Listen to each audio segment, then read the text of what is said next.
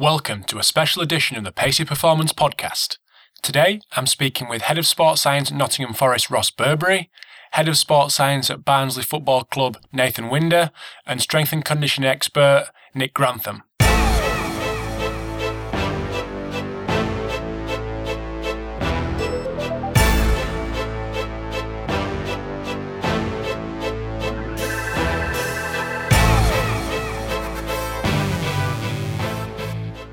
Hi guys, thanks for tuning in to a special edition of the Pacey Performance podcast.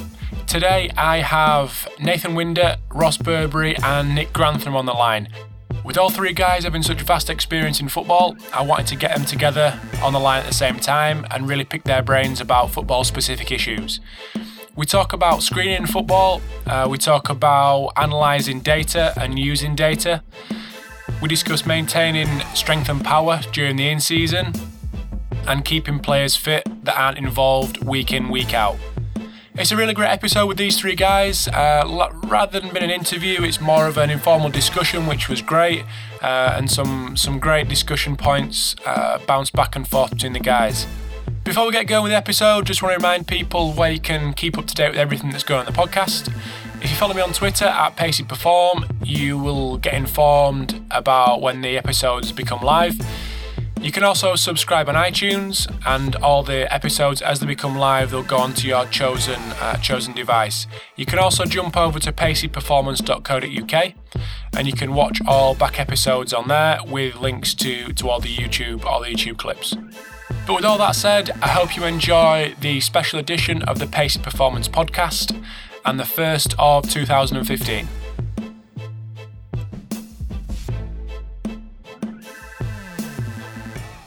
Hi guys, welcome to the Pacey Performance Podcast. Um, got three guests coming today in Nathan Winder, Ross Burberry, and Nick Grantham. So I've told them I won't do a, a long introduction on on, uh, on all of them because that'll bore people to death. So we'll get straight into it. Um, I wanted to, to do this because I think that the kind of magic happens when you go to seminars and conferences and things, and you just chat with people afterwards um, over a coffee or a or a Budweiser in Ross's uh, Ross's circumstance. Um, so I'll just fire a couple of questions out, um, get the guys to answer, and have a little discussion between themselves. So first of all, stick it out to the group. Um, what the state of S&C uh, and sports science in football at the minute? Go. Uh, go on, I'll kick off. Uh, I, th- I think it's uh, well, it, it's it's varied. That's probably the polite way of putting it. Mm-hmm. I would suggest. Um, I think football was driven by sports science initially, so it was very sort of physiology led, uh, energy system dominant, science based. Uh, it's been quite a slow adopter for strength and conditioning. I think so. It's it's playing catch up, and a lot of that is to do with tradition. I think so. I think you'll have you'll have big clubs doing a decidedly average job of strength and conditioning, and I think you'll have smaller clubs doing a fantastic job. I think it just all comes down to the the personnel, the sports science and medicine team, and the the sort of philosophy. So I think you're going to get all shades of uh, S and C support. Mm-hmm. I don't know if you go on, mate. Sorry. sorry. No, no, you're all right. Go. Follow on there from, from what Nick was saying. I, I completely agree, and I think it's it's quite extremist um, with little things like kind of pre-participation physical tests and screens and sports science at varied clubs, big or small, really kind of going to town on those um, and, and, using those kind of tests and screens as the be all and end all. Be really kind of extremist with it as regards to whether players should or shouldn't train. Be a bit more of a, uh, uh, a hands on approach with that one. And because the sports science has been very kind of extremist, I think in just an example such as that, I think relationships within the club, no matter which club it is, can then fall apart. And I think that has a massive knock-on effect to how sports science and S&C uh, is kind of provides within English football at the minute. So I think that's the biggest the biggest thing I found was like is in the early days the, the person doing what was perceived to be S&C could have been a, a former uh, personal trainer or ex-military, and that's not doing any of them a disservice. But they came in and didn't really know what sort of animal they were dealing with, and, and probably probably started a lot of fires, which now increasingly when I go into a club, I'm, I'm finding that I'm putting those fires out and trying to trying to sell people and convince them that no, actually, I'm not going to get you so dommed up that you won't be able to move on Saturday. That you know we are. It is possible to, to lift weights without absolutely smashing your body to bits. So I think I think it is getting, and I think you know many more of the, the, the clubs have got accredited S&C coaches uh, and I think the I think the uh, FA are actually part of their badges are saying that they've got to do UKSCA level, the foundation, the weightlifting. I think for the uh, academies, is that right? I'm not sure. Is that, that you guys? No, I'm not sure. I've not heard of that. Right, okay. I must be totally wrong then. you know, you'll know more about it than us. The, the other thing to add to that is that ex players going into uh, yeah, yeah classic you know, always doing what they've always done. You'll always get what you always got. So, yeah, uh, and I think that mentality is shifting slightly now. Uh, and those players who are going on to go into that area, you know, the S&C, the uh, sports science, are going about it the right way and doing things through the PFA and doing the, the Manchester Met uh, course. So they get what, a, bit better instead of it, you know, just a, a, job for the mates kind of thing. So I, I tell you what, I've I've started to see a lot as well is the acceptance that you haven't had to have been a player or been in football all your life, or, or even like football to actually work at a club. They seem to be a lot more open to uh, people that have come from a multi-sport background and, and actually saying, well, actually, yeah, you've worked in a different team sport or a different individual sport let's see what you can bring. So at the clubs I go to, I quite like being the thickest person in the room when it comes to football because I'll ask the stupid question that if you've been in football for 30, 30 years, you won't ask it. But I'll be like, well, why do you do that? And it's like, oh, actually, not quite sure. Hmm. So is, is that from a staff point of view or player point of view?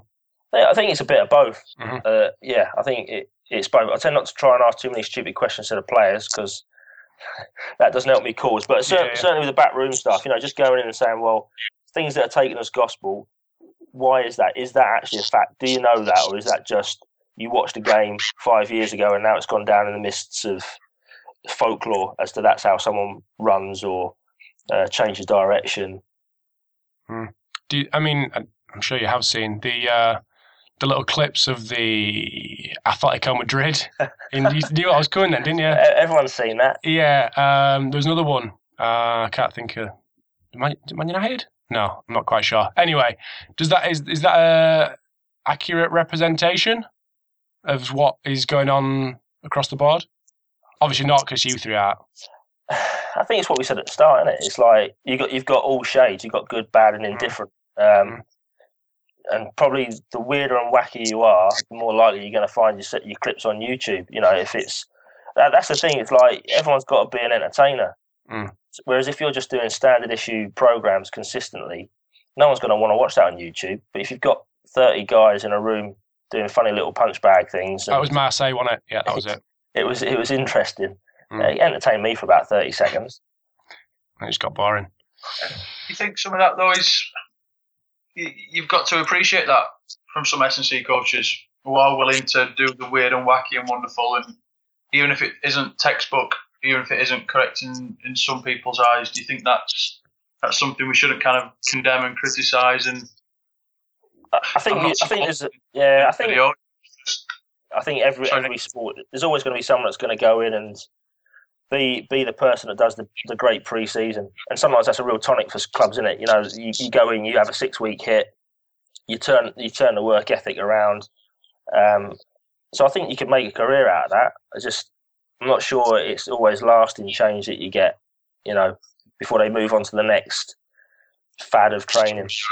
Mm. That's cool. Um, move on slightly. Um, got a question from James Walsh, who actually uh, took my position at, at Donny as the head of academy. Um, keeping players sharp who aren't involved in a Saturday, um, but are always on standby, so hardly train a Friday. And often when you go to games, certainly the lower league games, still box to box. Couple of box, yeah, do a couple of box to boxes after the match. Nath, over to you. Is that still the the kind of norm, and how do you boys get around that? Uh, it, it, depends really. So if you if we've got a Saturday, Tuesday, and we're in uh, on the Sunday, then the lads can just go and do a, a little bit of running, literally a couple of box to boxes just to keep them ticking over mm-hmm. because they train the next day and have a have a proper session, which they've warmed up, they've, they've done the the warm up throughout the, the game. So it's just keep them ticking over. But in terms of if they're not in on the Sunday, because we've got a Saturday Saturday week, um, we'll look at doing uh, full pitch runs, more tempo runs really, covering about 1700 meters uh, over uh, a 15 to 20 minute uh, basis really.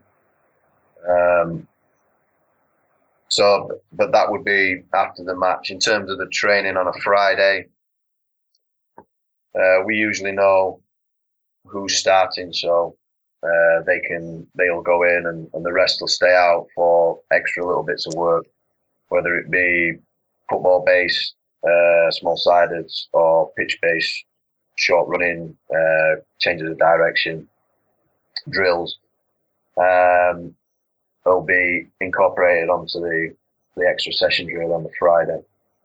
Um, but we try and supplement um, their fitness uh, with spin bike sessions, try and keep the axial load down uh, through the week uh, to maintain that fitness really, because uh, they're going to call, be called upon at some point. So it, it's a tough one, uh, and it's been tough this year because we've got a small squad. Um, so it, is is probably one of the toughest parts of the job, really, uh, keeping players fit to ready to come in. uh, is is really one of the toughest parts, I think, personally. Uh, and, and there is other ways of testing to make sure that they are up to, to scratch, uh, keeping the lads fit. You know, do the uh, sub-maximal test uh, from a maximal reading on the heart rate. I think it was Chris Struck uh, did a, did a paper on that. Um, uh, so you can keep tabs on, on where they are.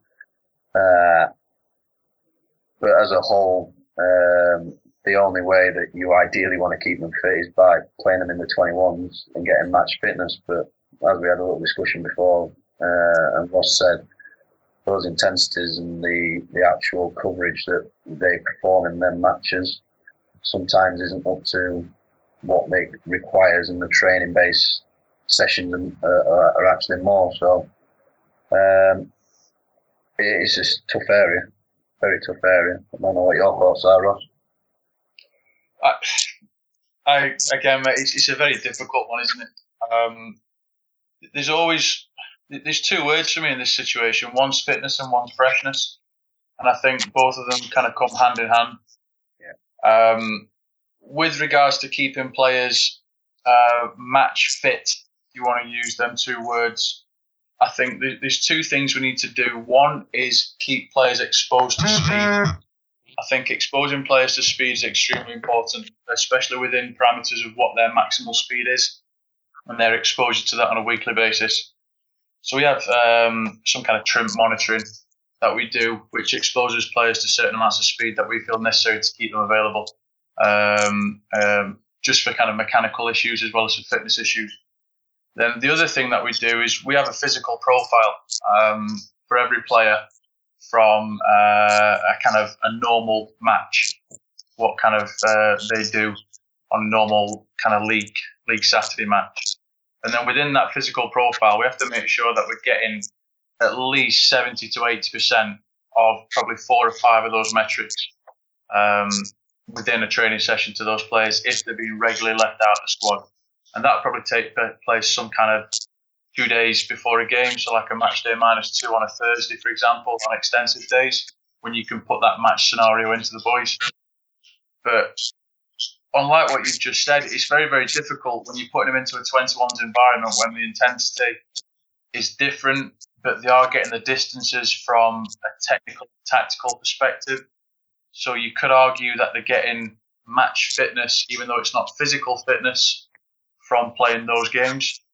But for me, as long as we're keeping players exposed to, to good amounts of speed within 70 to 80% uh, exposure to what they get on a match day and keeping them relatively fresh. Because I think sometimes we can we can overdo it with players, especially when we're looking at post match runs and runs the day before a game. I think that's something that we need to probably just limit to a little bit. I'm not a big fan of running after games unless it's needed, um, and I'm especially not a big fan of doing top ups the day before a game just in case anything happens to players injury wise or illness wise.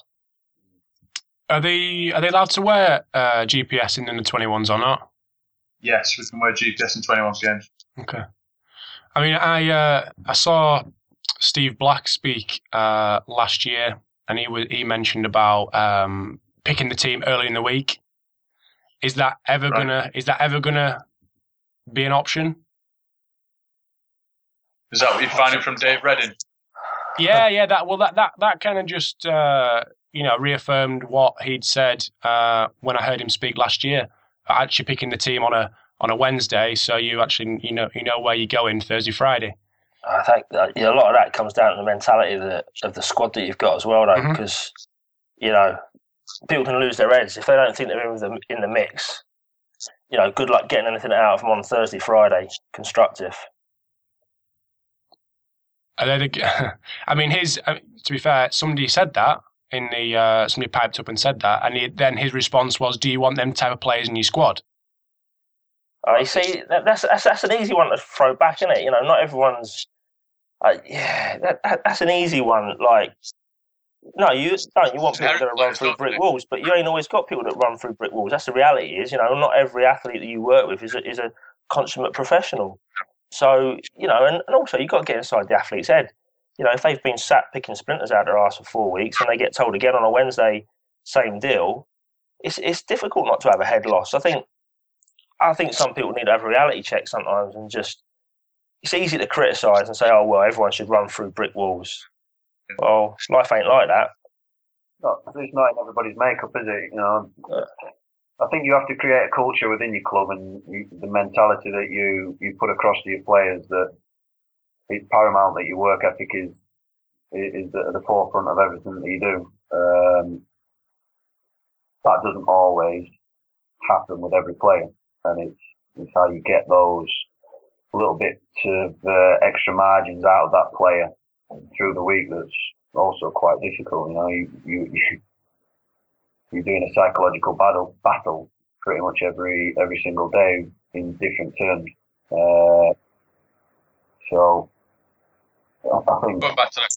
Sorry, Nate. Going back to that comment as well about you know players should run through brick walls. Is, you know what, what's the average lifespan of a of a manager these days in the championship? Mm. You know, coaches are going to inherit whatever players have been there the time before.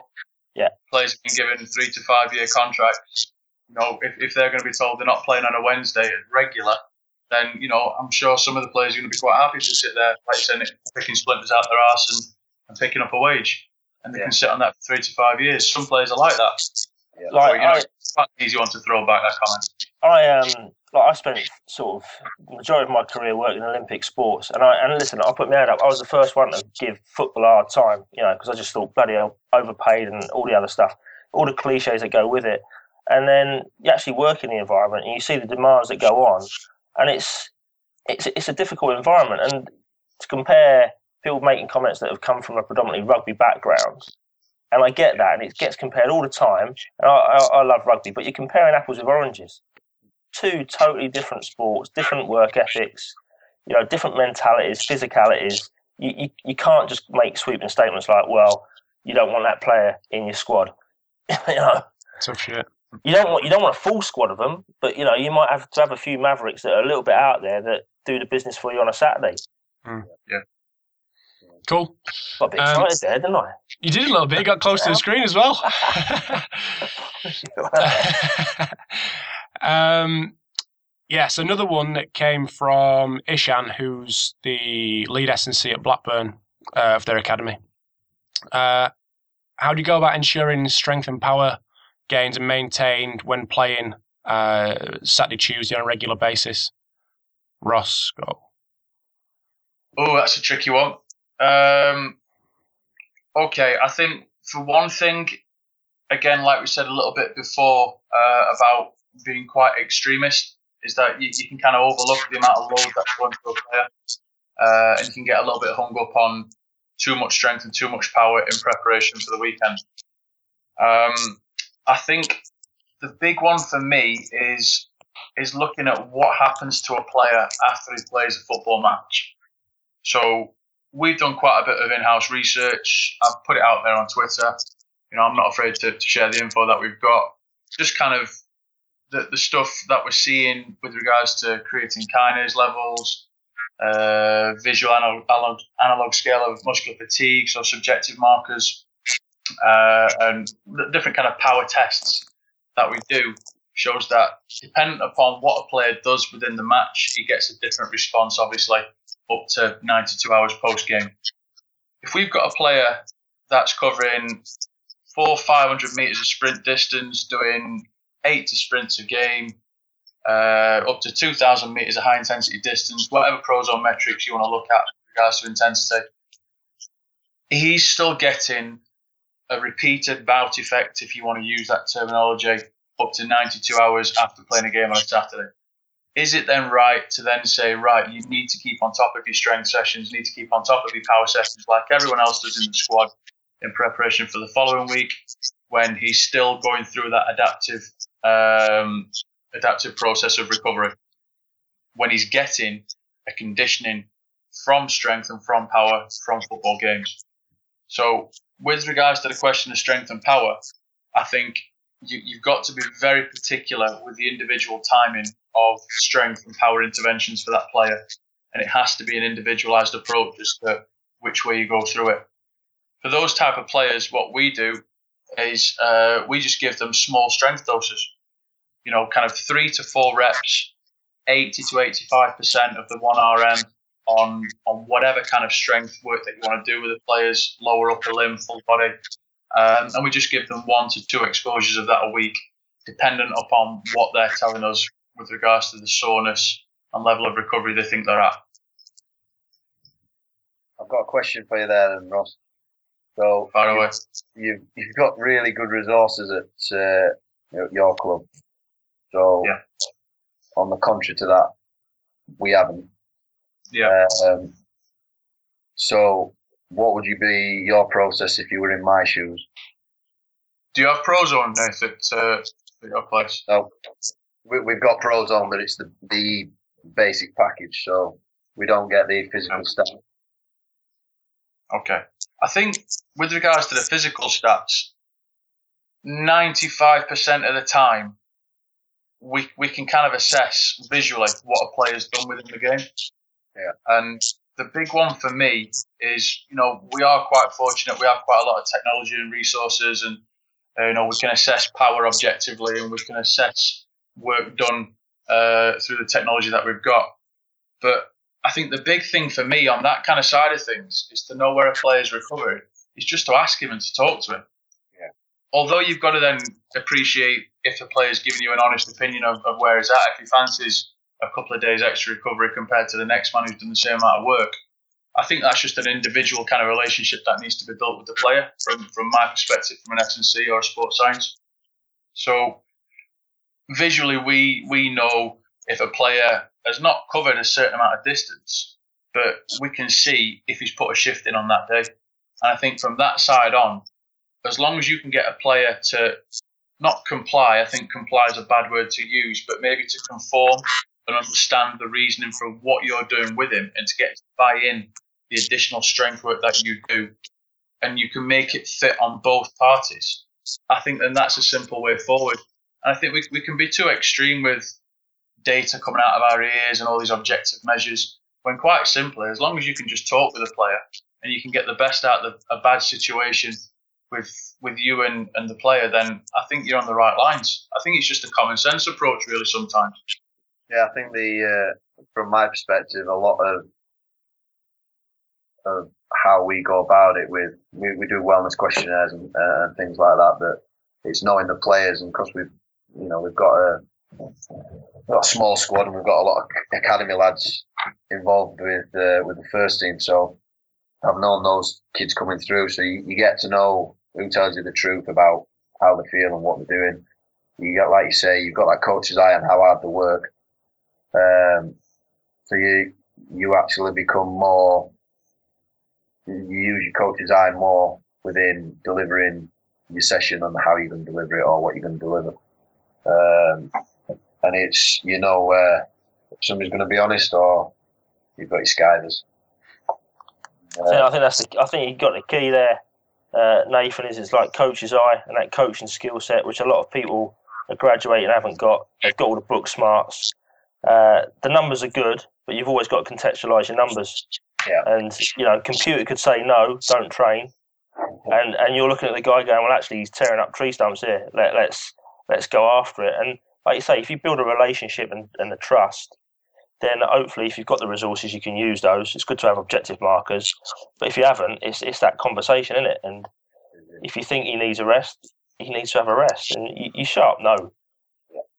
I think it's just key, just keeping in your mind what your sort of use disuse is, and, and knowing what your detraining times are, so that you know, right, we need a certain amount of exposures. You've had, you know, the last three sessions you've told me you're tired and I and I think you're you're having it. So let's we, we need to do a session. Yeah. The uh, the other thing is as well, each player is completely different. Yeah. Uh, they all recover slightly different. Uh, like like Ross says, it could it could be anything up to ninety odd hours, maybe even more in some cases, uh, depending on the game time and what have you. Uh, previous to, to playing, they might come straight in, so that you know and then you've got the kid who recovers and feels fresh as a daisy within like you know 32 48 hours. So it's uh again took part of the job isn't it? Them soft skills and dealing with players one to one as well as in a group uh, i think they're, they're really important. So with that when that conversation happens is it, has it been an issue kind of justifying why, say, for instance, manager walks in the gym, why is he doing different to him? Has it been hard to justify that with no kind of, you know, the the number, the number to justify what you're doing? Yeah, no, not really. Um, I, am lucky. I've I've got staff around me that are uh, honest and, and let me and trust me and let me get on with my job.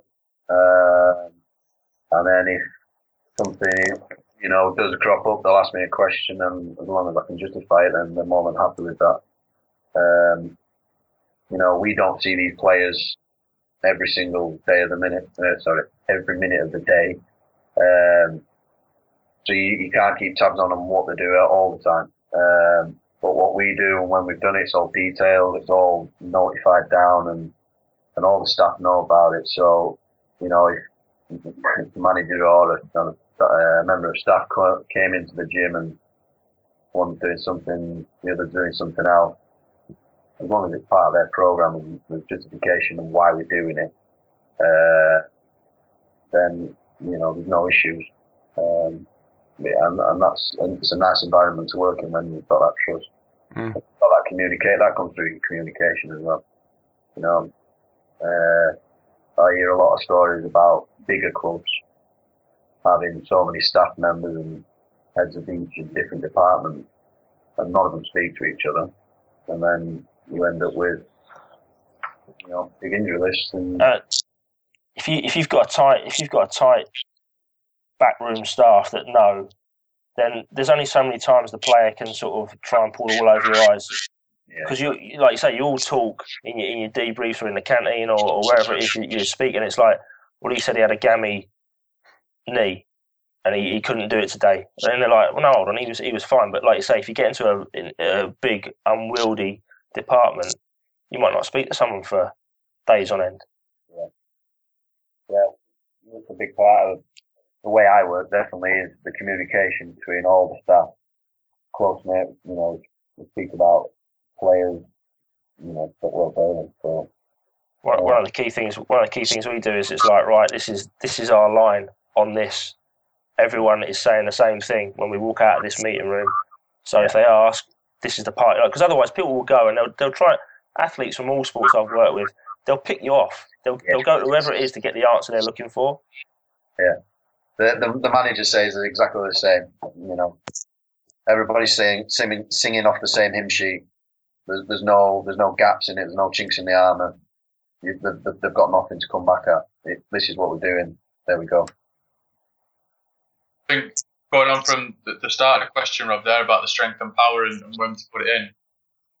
Mm. Exactly what, what we've just been saying about, you know, making sure that the the player doesn't bring the foot off the gas at any point.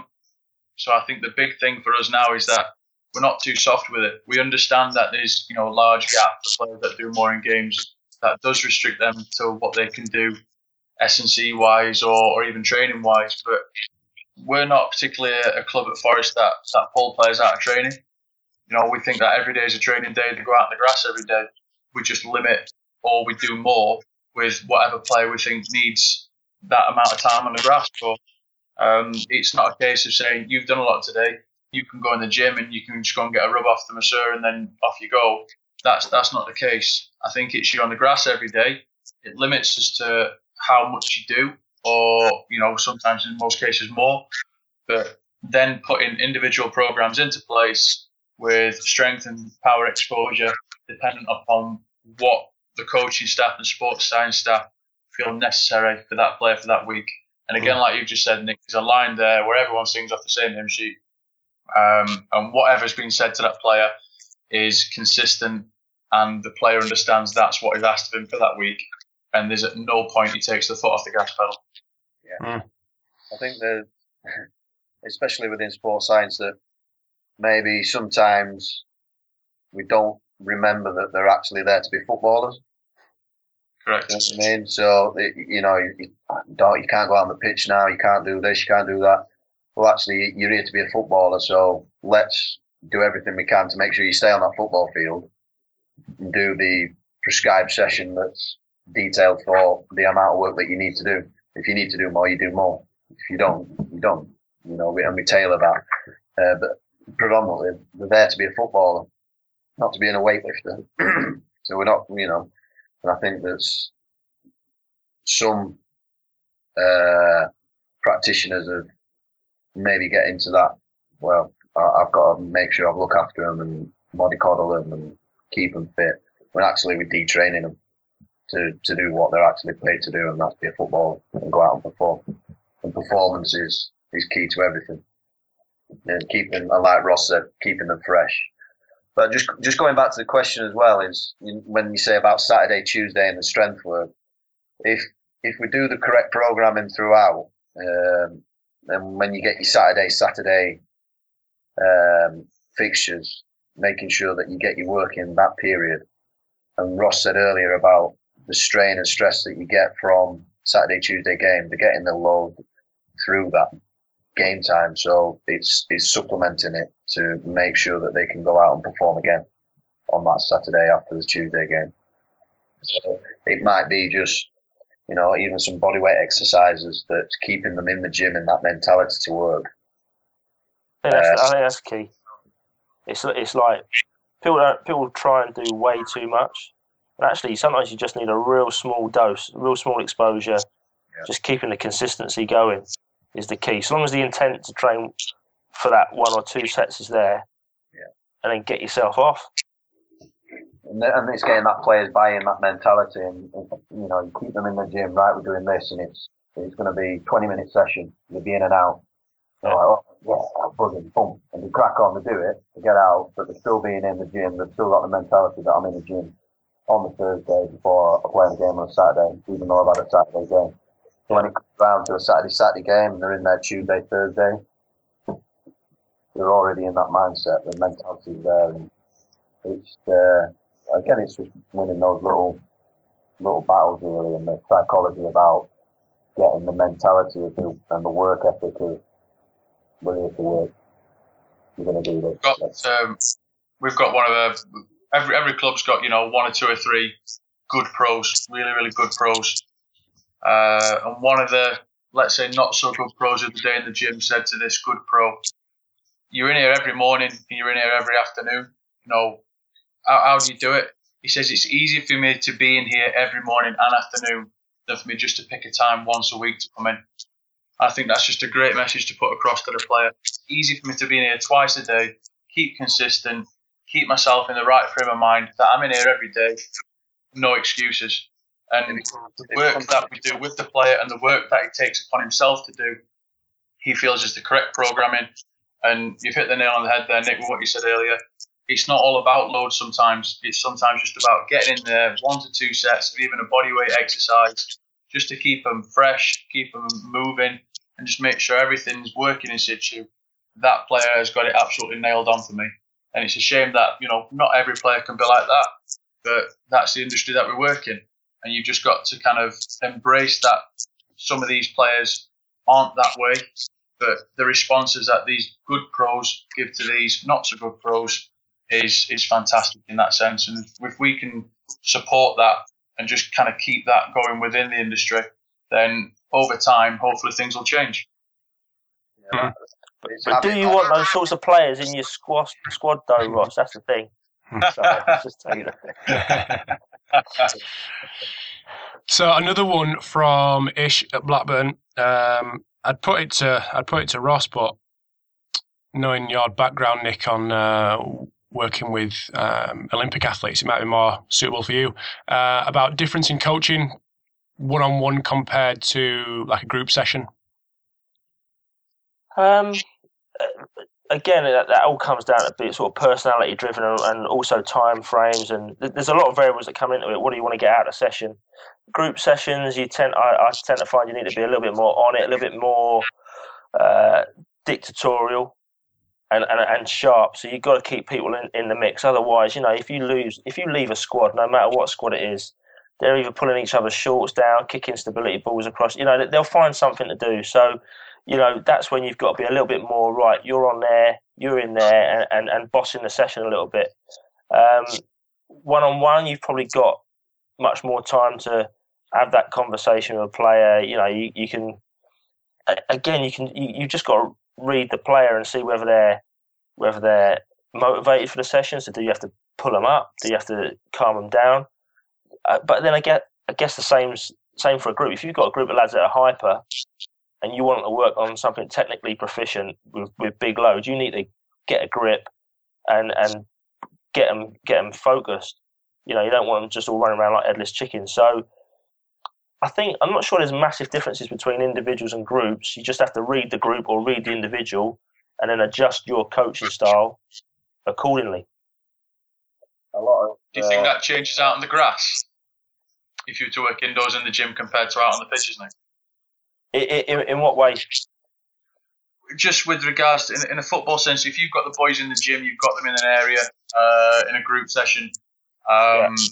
and you know, you, like you say, you've got to be on it. You've got to be dictatorial. You've got to be kind of autocratic in a sense that you're leading the session there. Yeah. Out on the grass, do you think that still kind of translates? Do you think you can still be the same out on the grass? Um, I, I, again, I think it would probably depend on session to session what what you're trying to achieve. Um, I don't do a huge amount of stuff out out on the grass, you know, other than you know sort of pre-season. And again, it's it's probably more strength and strength and conditioning orientated. But again, working with other squads from different sports, yeah, there might be sessions where it's a little bit looser. You know, you might have people set up and they're working at their own rate. I guess if that's the sort of thing you're, you're thinking, Ross. Yeah, I mean, just with, with regards to, to keeping sessions fresh and, and different within within a gym setting, you've obviously got to follow a similar kind of routine or pattern to keep players exposed to doing similar type exercises. Obviously, variances uh, to, to keep strength improvement within uh, elite athletes who've had that exposure to, to weight training. But out there on the grass, it's within coaches. Football coaches always want to keep things fresh and different. Yeah. Um, I've heard stories about kind of Martinez saying that you're not allowed to use the same warm up or the same agility session twice in a season. I'll be you know, screwed. The, yeah, honestly, the, the, kind of minor changes that you make into that session just to keep it fresh and different is, yeah. is a joke. But with regards to that, I just think kind of working out in the grass is a little bit different because your voice doesn't travel as far as what it does within a gym. Yeah. So you have got to be on it even more. So I think in that sense, um, and I think when you're out there in the grass in front of the coaches at the same time, the players will have a little bit of a go. They'll try and have a bit yeah. of banter with you. They'll, you know, they'll, they'll try and, and bring you down. And you know, we all know that the fitness coach, the sports scientist, is the one that's going to be getting the most amount of banter, especially in front of the manager. The boys are always going to try and expose you. So I think within that sense, you, have got to have a bit of a bit about you in a sense. If a player's going to shoot you down, you've got to have that wit to come back. I think it, it, it's slightly different within a gym setting because normally nine times out of ten that would just be me and the players in the gym. Yeah. So you've got them, you've got them in the room, whether it's a group session through individual programs or everyone's doing the same within a circuit environment. You, have got them. You can put the music on and everyone's buying into it, and you can then pick players out who aren't. Whereas out on the grass, it's different. You've got a bit of an audience. You could lose? It's what? Sorry. You could lose them very easily. Oh, right, yeah. Not just lose them, you could lose yourself. Yeah. You know, your head go massively especially if the boys are drifting into you saying that oh he's lost it, he's gone red, and this that. Yeah, yeah, yeah, yeah, I think it's a, a, completely different mindset from being in the gym with a group and being out in the grass with a group. Yeah, no, absolutely. The, you're doing the under 12s warm up, that's the usual shout, that sort of stuff. exactly, yeah. yeah. yeah. Got this one off YouTube, have you? Exactly. Yeah. So yeah. things like that. Yeah, I think. Have, uh, a bit about you to get back at them out in the grass and show that you're one still in charge again, that's the thing they don't teach you at uni, it? You know, and again, I think that's it is. I'm not suggesting I've got the best banter in the world, but you've got to have some stocking stock sort of comebacks, ain't you? Yeah. Because if because if you don't, that's it. They you've had it. Yeah, you've got to have a few in the bank, haven't you? Yeah. Thick skin and a, uh, a few few comebacks. But yeah, I remember. I, I, had it, I, I had it once when I was getting the under 12s warm up shout all the time. And then one of the other guys went and did the warm up, and he was getting the same shout. He's like, Nick, you got to realise they just do that shout to everybody, no matter who's warm up. Because then they're coming off the park going, oh, your warm up's so much better than his, Nick. And then I go out and do it, and they're going, no, yours are terrible. It's rubbish. so they just, like you say, just do it to get to get a reaction. It's, it's, yeah, exactly. the, uh, the common footballer's uh, trait of moaning. They, they, can't get through a day without at least one moan. I don't. As long as they're moaning and working, I don't mind. Yeah, that's true. Yeah. Um, but like you said there, Nick, a lot of that you don't learn. Well, you don't learn that at university. That that comes through experience, that doesn't it? Yeah, but also I, I'm not sure you can teach a lot of it. I think I think you've either got it or you haven't. I think you can either stand in front of a group, yeah, or or, or not. You know, teach teaching that personality and it is tough. Yeah, you're not going to get much time in football to learn that in front of a team, are you? No, and I think sometimes I think what what a lot of coaches have to recognise is it's it's okay to say actually I'm most comfortable with an academy or I'm most comfortable working with a women's team or actually I am first team material. And and say well, actually no I don't fancy in the first team. I, I can't stand that sort of banter. Uh, I'd much rather be in a different environment. Whereas I think a lot of people always feel they have to be the first team guy. That's quite hard to admit to yourself and others that you maybe you know it's not going to be first team in where I, I want to be. Yeah, I think you've got to find where you, what you enjoy. Um, yeah. uh, and if you can't cope with something and you're getting battered, I'm going to enjoy it. So, is this you, Nate? No, no, no. I've done both. I, I enjoy both. I, I, probably the first team's a bit more suited to me because the 18 year olds, well, there, there can be more testing. The younger kids can be more testing the actual adults, really. Um, but I enjoyed both roles, really. You know, I'm lucky to have worked in an academy and now in the first team. So uh, I am, I am very lucky to have, have you know, a taste of both. But like you say, it's you've got to enjoy whatever you're doing, and if you don't enjoy it, then you know you'll you'll put yourself and pigeonhole pigeonhole yourself into a, a category. I think. Oh, cool. So uh, move on again. Uh, I know Ross did a full 45 minutes chatting about this a couple of months ago, but with such a large percentage of uh, Premier League squads sat on the sat on the physio bed, um, what what strategy have you found most useful when it comes to injury prevention? You can start off with that, Ross, if you want. I know it's your uh, you had 45 minutes on that, like I said. Just put that 45 minute one back on loop. Yeah, yeah, just right. I did. Yeah, stop that now. Yeah. just drinking that beer then. yeah. it's by the side. I don't know if I should do it because I'm on video, aren't I? No, it's. Um, I think with intervention is there's three big things. Um, I think that the biggest one as, as sports scientists we can't control in that previous injury history. Um, you know, we're we're not going to probably be consulted within signing new players, or we are going to inherit players going to a, a club, and you know that that's kind of the biggest indicator for injury in my eyes, previous injury history. Um, looking at that, you obviously tailor individual programs suited to that player on his screening, on his testing, and, and this, that, and the other. Um, the other two for me, the first one is obviously training load, making sure that you get differences in training load uh, throughout the week, intensive, extensive days. Um, not so much periodizing it, just have a bit of common sense and knowing what kind of adaptation you're going to be getting from what sessions, and then what's safe as part of a training sequence throughout that week to ensure that you're safe going into the next session and you're prepared for it.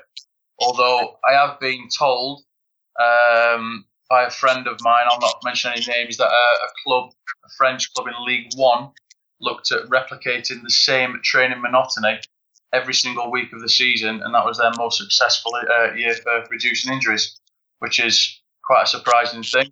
Um, keeping the same sessions every day, doing the same thing, quite an interesting one. Take that as you will.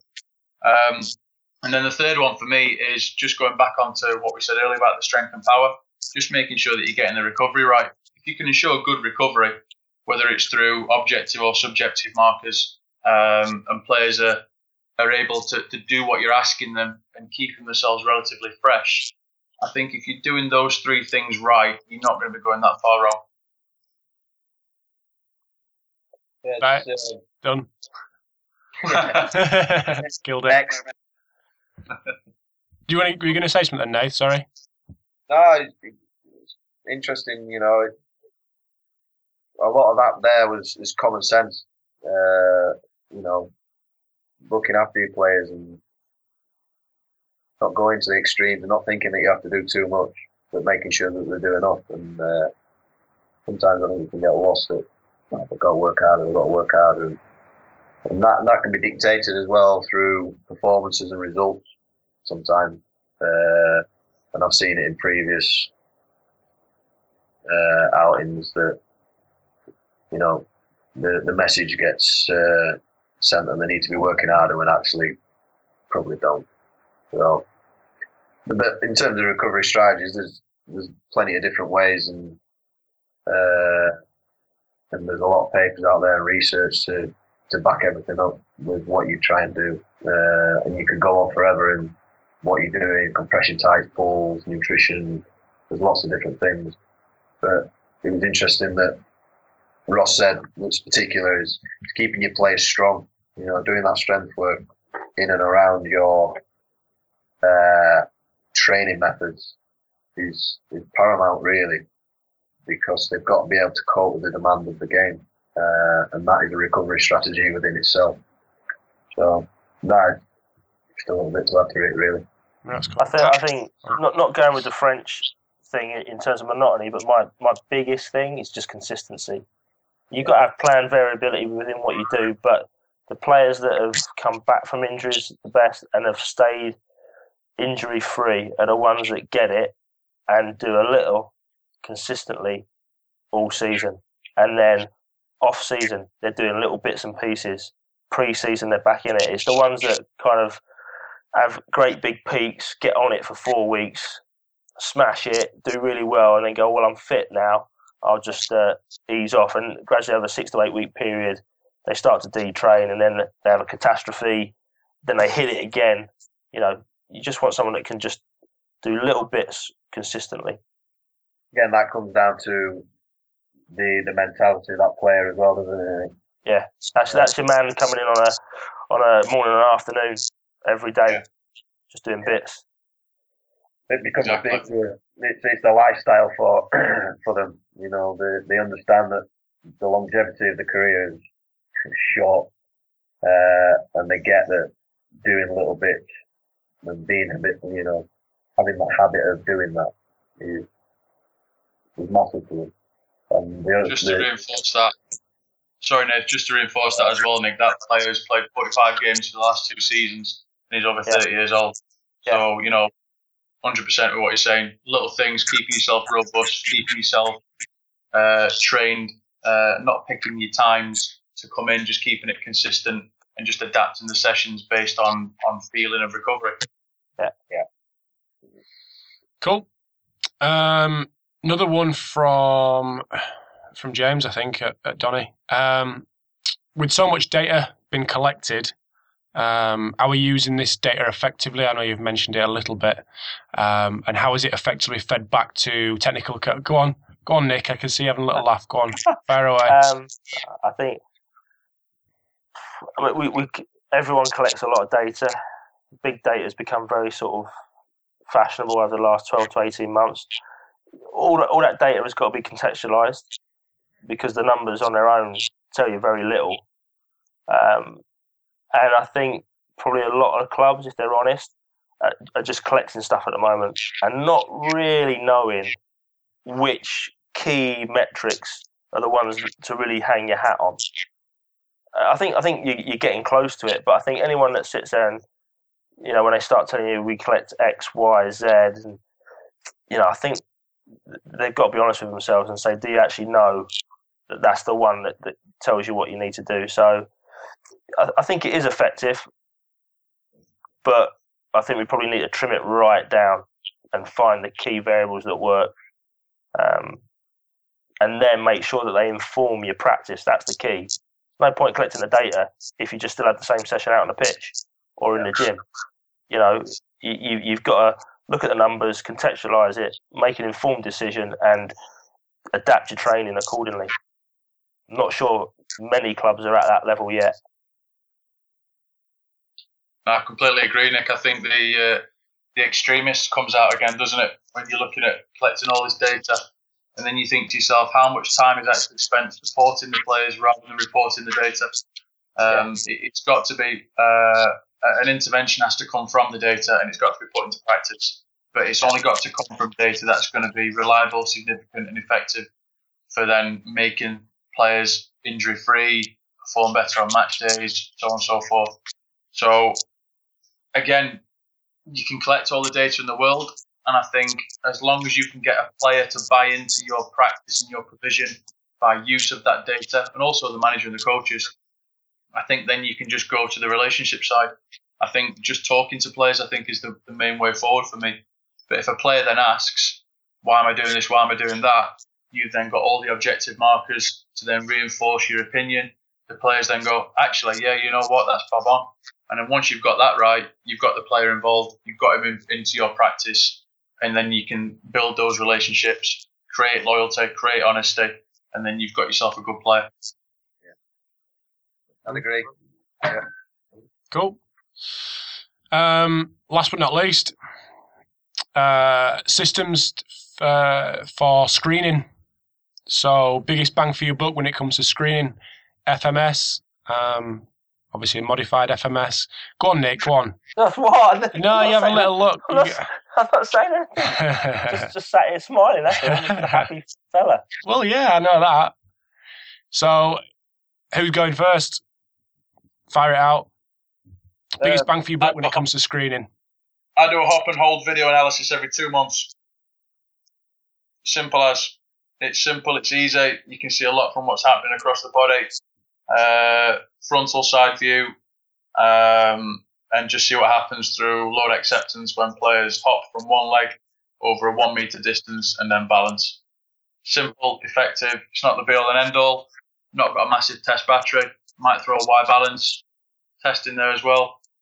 Posterior medial, posterior lateral. Just see what happens and see what the distances we're getting in relative uh, comparison to leg length. Um, and I can do that consistently throughout the season. Yeah, we've uh, we do something similar. We do a single leg load really, uh, and that's from a box drop, uh, a single leg distance, and a single leg knee dip, um, and film basically on that. Score one to zero. Uh, the higher score you get, the, the worse it is. Um, pretty simple, and that was through uh, we, work uh, with a, a, physio called uh, Ian Horsley, uh, and he recommended that for time consistency uh, for assessing your screening your players um, because you can spend a lot a lot of time screening your players and and end up again with a lot of data that will never get used. So um, you get a lot of information from from those those three really. Uh, we, we do some handheld dynalysis stuff as well. Uh, that that's that's been quite reliable, and we use that as a, a return to play criteria. Um, should they get injured? I think uh, um, I think what Ross and Nathan both said there sounds really sensible and logical. I also I, I just found the mixed training. I use I use training as my screening tool.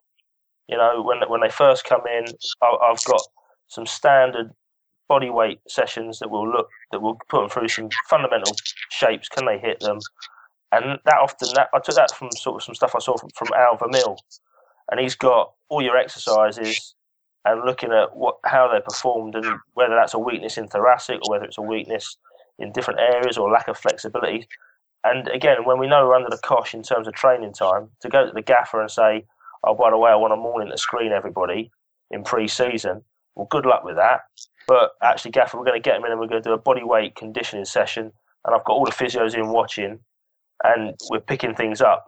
You not only have you got a training session, you've also got some sort of screening testing taking place as well. Goes back onto what you were saying earlier. Then it's really good that you you all formulate opinions then within the staff and you all stick to the same line then as well, don't you? you know, yeah. The fact that you've all made an assessment of a player subjectively, uh, you can all have a discussion about it and then formulate a program, whether it's an intervention program or wherever he is on that. So I, I think that's really good, Mike. The only thing is, I can't package it and sell it for loads of money. what we're doing in the job then? That's cool. I mean, it's uh, 55 minutes. So, um, Nick, you've got a couple of seminars coming up. Do you want a little plug of them? Uh, oh yeah, okay. Well, can yeah. do. Yeah. Um, so the first one kicks off in when is it? Uh, in Leicester at Leicester City's training ground. Uh, so they asked me to go in and do a talk on um, youth development. So just looking at some of the examples from when I worked at netball through into basketball and now looking at, at football and, and trying to debunk again a lot of the the myths around uh, youth resistance training and, and, physical preparation for kids and just to, to, do a reality check and say what's been good, what's worked and what hasn't. So that's uh, creating athletic legacies. So I'm doing one at Leicester and then there's a few others that have um, come on board that want me to Blackburn, I'm going to Leeds, I think I might be doing one up here in Sunderland. So it's on it's on Eventbrite. People can have a look or go on my website and have a look. It's uh, twenty five quid, cheap as chips. There you go for an for an evening. so what's which the Leeds one a replication of the Leicester one? They're all yes, yeah. So uh, okay. they'll probably get better. They'll probably get better as they go on. Don't say that to the Leicester guys. Okay. Uh, no, the Leicester one's going to be amazing. Uh, but yeah, it's it's all the same. It's all the same workshop, uh, just done in different locations because not everyone can get in from an evening. Mm-hmm. Cool. That's it. I mean, I just want to um, thank you all for coming on. And do you want to just give uh, people a heads up on where they can catch you? Uh, website, Facebook, Twitter. What you, Nath, first? Yeah, you can catch me on Twitter, uh, Winder underscore N. Um, that's basically the, the main one I use. So if you want to uh, have a chat on there, hit me up, no problems. Ross? Uh, just Ross Burberry on the Twitter. Um, don't put anything personal up there. Just put loads of studies and boring stuff to make good night nighttime reading for anyone that wants to have a look. And your stuff as well. And my stuff as well, yeah. yeah Still send you sleep. Nick? Yeah, uh, on Twitter, at, uh, Coach Nick G. I don't take pictures of uh, kale and mung bean salads for breakfast or anything like that. What? So, uh, again, just tend to share decent ideas and, and information. Occasional funny things, but that's about it. Cats? Anything to do with cat dancing cats? No, no, no, no, cats. No. Oh shit. Right, okay. um, what, what's your website, Nick, where people can get uh, to the? Uh... It's, it's, the very originally entitled nickgrantham.com. Nice. It took me ages to think of that. So yeah, should be able to find it. And there's, there's a blog on there. So again, it's kind of my ramblings. Cool. Uh, nice. Well, uh, thank you very much for your time, and I appreciate that. Um, and I'll speak to you in a bit. Speak to you shortly. Thanks, Thanks mate. Thanks, lads. Thank you. See you. Bye. Bye. Thanks for tuning in to a special edition of the Pacey Performance Podcast. I hope you enjoyed the chat with Ross, Nathan, and Nick. I'm thinking about doing a, a, similar edition with with rugby rather than football. So if there's anyone you'd like to see on the on the rugby edition, I'd really appreciate any recommendations. Just a little reminder that you can catch all episodes of the podcast if you subscribe on iTunes. You can also jump over to paceyperformance.co.uk and all the previous episodes are on there. But thanks for listening, and I will catch you in the next episode.